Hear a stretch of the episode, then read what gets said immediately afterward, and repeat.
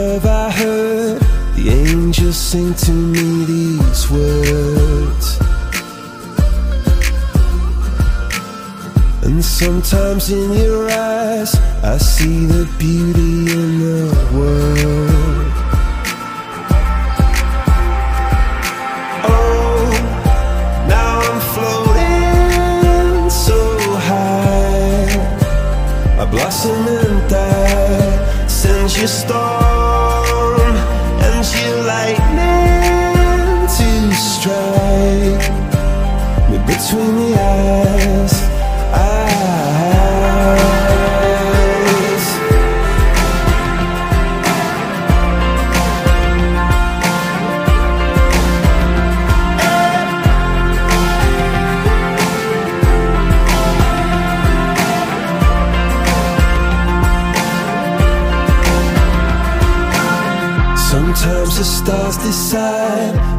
collecting puddles in the dirt.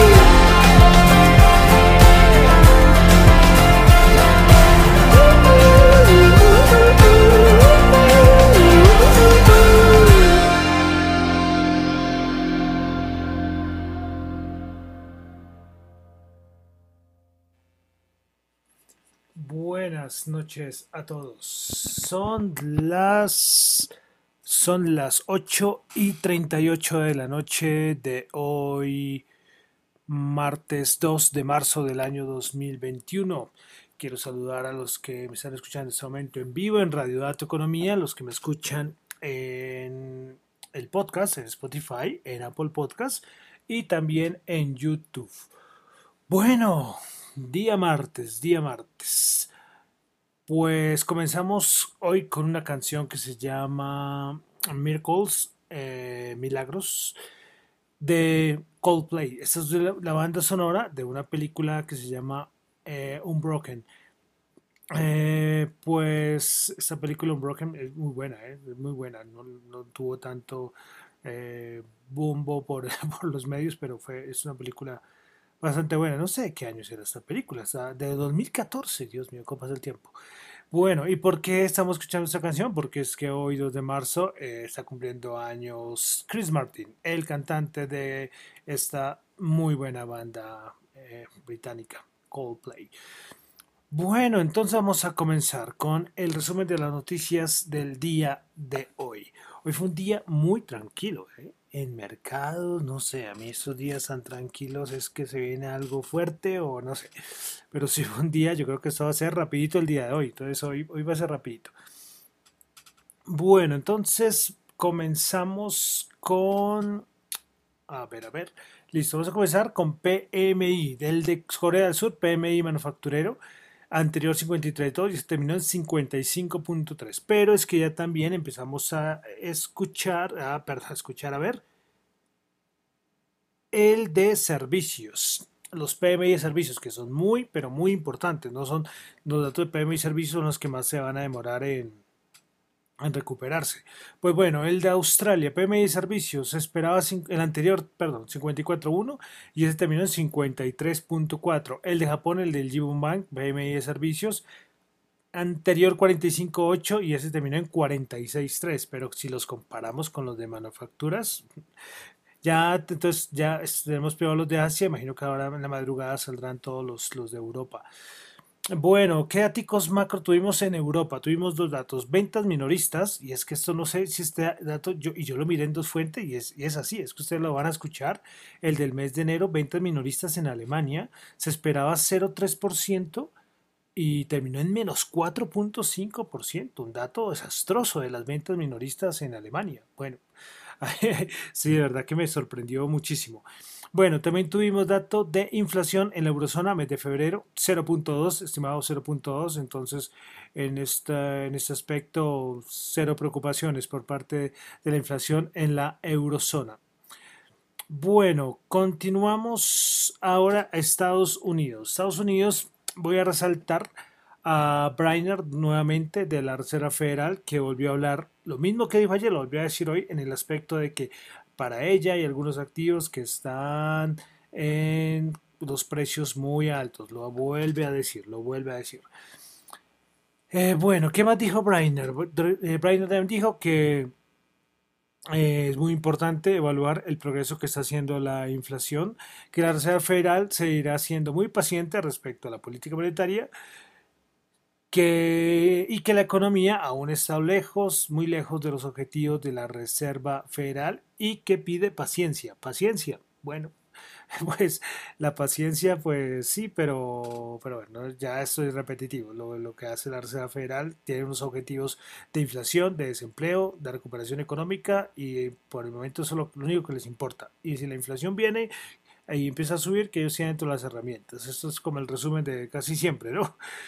Bueno, eh, de Estados Unidos, ¿qué otra cosita más? Eh, bueno, Biden, bueno, que Estados Unidos es un proceso de vacunación tremendo. Biden dijo que espera que ya casi todos los mayores ya estén en el mes de mayo, que ya todos están con sus vacunas aplicadas en Estados Unidos. El proceso de vacunación en Estados Unidos está tremendo. Eh, de todas maneras, Biden le preguntaron que cuándo se vuelve a la normalidad y Joe Biden dijo que, que este año él no cree, que tocará esperar al próximo lo dijo Joe Biden. Bueno, pasamos a Colombia. Colombia tuvimos dato de balanza de pagos. Eh, ya saben, recuerden lo que es la balanza de pagos, ¿no? Espero que sí lo recuerden porque aquí lo, lo mencioné muchas veces. Recuerden que la balanza de pagos solamente céntrense en que son los flujos reales y financieros que el país intercambia con el resto de las economías del mundo. Eso es como la balanza de pagos. Eso tengan ese concepto ahí en la cabeza y ya con ese, ya después las otras cosas la pueden leer, pero que sepan que cuando les digan balanza de pagos es la relación, balanza de pagos de Colombia, la relación en cuentas, en, términos reales y financieros de Colombia con el resto de las economías del mundo. Bueno, entonces balance de pagos 2020, la cuenta corriente de Colombia registró un déficit de 9.083 millones de dólares, inferior a los 5 5.201 millones de dólares respecto a lo calculado en el año 2009. Como proporción del Producto Interno Bruto, se estima que el déficit de la cuenta corriente de Colombia durante 2020 fue de 3,3%. De acuerdo con la balanza de pagos, en el último trimestre del 2020 la cuenta corriente del país registró un déficit de 3.114 millones de dólares, 1.362 millones de dólares más comparado con el estimado de un trimestre un trimestre atrás. Recuerden que en esto, como es en dólares, también influye mucho, por ejemplo, bueno, todos los, los intercambios, lógicamente, a nivel eh, monetario, eh, pero de real, de bienes, de servicios, pero también la tasa representativa, ¿no? Porque esto es en dólares. Bueno, dejamos entonces a Colombia, pasamos a los mercados. Eh, tuvimos inventarios API, se esperaba una caída de una caída de 1,8 millones de barriles y lo que se tuvo un aumento brutal de 7.3 millones de barriles. Bueno, ese dato fue tremendo y el petróleo que no anda en sus buenos momentos los últimos días, eso también lo mandó para abajo. bueno, tenemos estos días reunión de la OPEC y se reúnen siempre la como la reunión ministerial días antes y hoy se, se ha reunido y que no hay recomendaciones para la, decisión de producción de petróleo para la próxima reunión de la OPEP Plus. Entonces eh, veremos a ver qué será, qué decisión tomarán. Muchos dicen que va a haber aumento de producción, eh, bueno, pero ahí hay todo un contexto. ¿no? Vamos a ver, esta, esta reunión de la OPEC va a ser muy interesante. Bueno, de mercados, de mercados, eh, nada, o sea, es que muchas empresas aquí en Colombia, lo que les digo, les he dicho días antes, eh, muchas empresas reportando estados financieros, les llevo diciendo. Pero yo aquí en Colombia yo soy muy cuidadoso porque cualquier cosa puede ser mal tomada. Y por eso cuando hago por ahí de Ecopetrol o de Bancolombia, que son las principales en el Colcap, hago de pronto algún comentario, pero es que yo soy muy cuidadoso. Por eso, por eso además yo no solamente nombro las que han mostrado estados financieros y ya después cada uno haga sus propios análisis. Los que les gusta mucho el análisis fundamental están gozando todos estos días, viendo flujos de caja, EBITDA, eh, bueno, todo, apalancamiento, endeudamiento, inversiones, es que son muchos muchas variables eh, a nivel del análisis fundamental, pero cada uno haga sus propias decisiones, eh, también mirar muy bien los dividendos, mirar cuáles van a probarlos. Eh, yo siempre en Twitter coloco mi tablita de dividendos, este, este mes no la hice porque ya hay, hay, algunas que todavía no han pagado, como tres, cuatro empresas que todavía les queda por pagar un dividendo ahorita en marzo. pero preferí no hacerlas, que son cuatro, pero ya las principales casi todas ya lógicamente ya cumplieron con su pago de dividendo, entonces ahorita ya empieza a salir la, todas las siguientes ya las, los, los, dividendos aprobados. Entonces va, irán saliendo y espero que sacar mi, mi tablita que saco siempre todos los meses con el rentabilidad dividendo, los meses de pago, eh, la fecha de dividendo, bueno, lo más completo posible. De todas maneras, hay gente que también lo está haciendo, yo he visto por ahí y también pueden seguirlo. esto lo pueden hacer cualquier persona, eso no es propio mío, sino cada uno tiene su estilo, pero de verdad, tengan en cuenta todos estos datos fundamentales que son muy importantes los que están los que invierten aquí en la Bolsa de Valores de Colombia. Bueno, vamos a pasar entonces a lo mercado. Yo le dije que hoy era rapidito, rapidito. Bueno, vamos a comenzar con el Nasdaq 100. Eh, ¿Qué pasó hoy? Pues nada, unas bajadas, pues, mm, pues sí, importante. No voy a decir que son bajadas mínimas, pero es que ayer se subió muchísimo. Las subidas de ayer fueron tremendas. Bueno, vamos a comenzar con el Nasdaq 100. El día de hoy el Nasdaq 100 bajó 223 puntos, menos 1,6%, 13.059 puntos. PayPal ganadoras, Fox Corporation 9%, Baidu 2.1% y Gillette Science eh, 0.8%. Principales perdedoras, Zoom Video, menos 9%. No sé qué pasó con Zoom Video. Eso está bien. Bueno, Moderna, menos 6,7% y Pinduoduo, menos 5,7%. Bueno, pues esto es un vídeo. Eh, me, deja, me deja la duda. Espera un momentico, voy a consultar de verdad acá. Eh, me pareció, oiga, sí, de verdad, es que estaba subiendo en, algo, algo tuvo que pasar, esa noticia, esta sí no me la sé, no sé, son tantos, imagínense uno estar pendiente como de 600, 800, pues uno trata de estar pendiente de los que más pueda, pero, pero no de todas, pero sí, sorprendente esta caída de Video, entonces menos 9%, Moderna menos 6,7% y Pinduoduo menos 5,7%, vamos ahora al el SP500, que nada que puede con esos 3900. Uf, le cuesta, le cuesta mucho, mucho, mucho, mucho. Ahí llega siempre el 3900 y va para, abajo. Bueno, hoy bajó 0,8%, 31 puntos, 3870 puntos. Para ganadoras, Fox Corporation 9%, Nielsen Holdings 7.5% y Carnival Corp 4,8%. Principales perdedoras en Face Energy, menos 7,9%. Target, menos 6,7%. Eh, Target hoy sacó estados financieros. Eh, menos 5,3%. Pasamos ahora al Dow Jones. El Dow Jones bajó 0,6%, menos 199 puntos, 31.391 principales ganadores en el día de hoy en el Dow Jones. Tuvimos a Dow con un 9%, Merenco 0,6% y Raytheon Technologies con 0,4%. Principales perdedoras tuvimos a Intel menos 2,6%, Apple menos 2% y Caterpillar menos 1,7%. Vamos ahora a ver a la Bolsa de Valores de Colombia. Ah, bueno, antes de a la Bolsa de Valores de Colombia, se me olvidó, tenía que haberlo dicho antes de, de entrar a los índices, pero fue que ahorita acabé de terminar eh, los índices americanos y lo de los Wall Street Bets que yo pensé que iban a volver con fuerza, pero ojo, ellos siguen en silencio y hay, eh, no sé, me acuerdo cuál cuenta, que hace como una, una, una supervisión, no es sencillamente, no es simplemente una supervisión, un análisis, yo creo que sería mejor decirlo, de eh, lo que se habla en este foro de, de Reddit, en ese subforo de Reddit. Y, y, es curioso, es curioso porque ellos siguen moviendo varias, varias empresas. Hoy no me acuerdo, hay una que hoy subió como el 70%, eh, pero es curioso, o sea, ellos siguen, siguen haciendo lo mismo.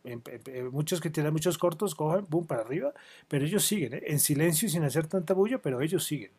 De verdad, yo pensé, cuando dije que habían vuelto la segunda parte, yo les dije que no iba a ser tan buena, pues que claro, todo el mundo la referencia era GameStop, AMC, Nokia, BlackBerry, pero ellos están metiéndose con otras empresas. Se me olvidaba decirlo, eh, pero ahora que terminé los índices americanos, pues pues fue que me acordé. Bueno, ahora sí, Bolsa de Colombia, el Colca bajó 5 puntos, 1350, menos 0,4%. Principales ganadores el día de hoy, tuvimos a Bolsa de Colombia, que hoy la acción pues salió la propuesta de dividendo, eh, que a precio me imagino que de ayer era como un yield de del 10% más o menos, pero claro, si la gente compra, el yield no va a ser el 10%, porque eso es basado en un precio de cierre, ¿no? Pues bueno, mucha gente hoy salió a comprar, pero solamente terminó subiendo el 1,6%. Bueno, éxito 1%, preferencial Corfi Colombia 0,3%. Principales perdedoras, el Cóndor menos 2,7%, preferencial Grupo Val menos 1%, y preferencial Colombia menos 1,1%. Vamos a pasar ahora al petróleo. WTI 59.4 bajo 0.8.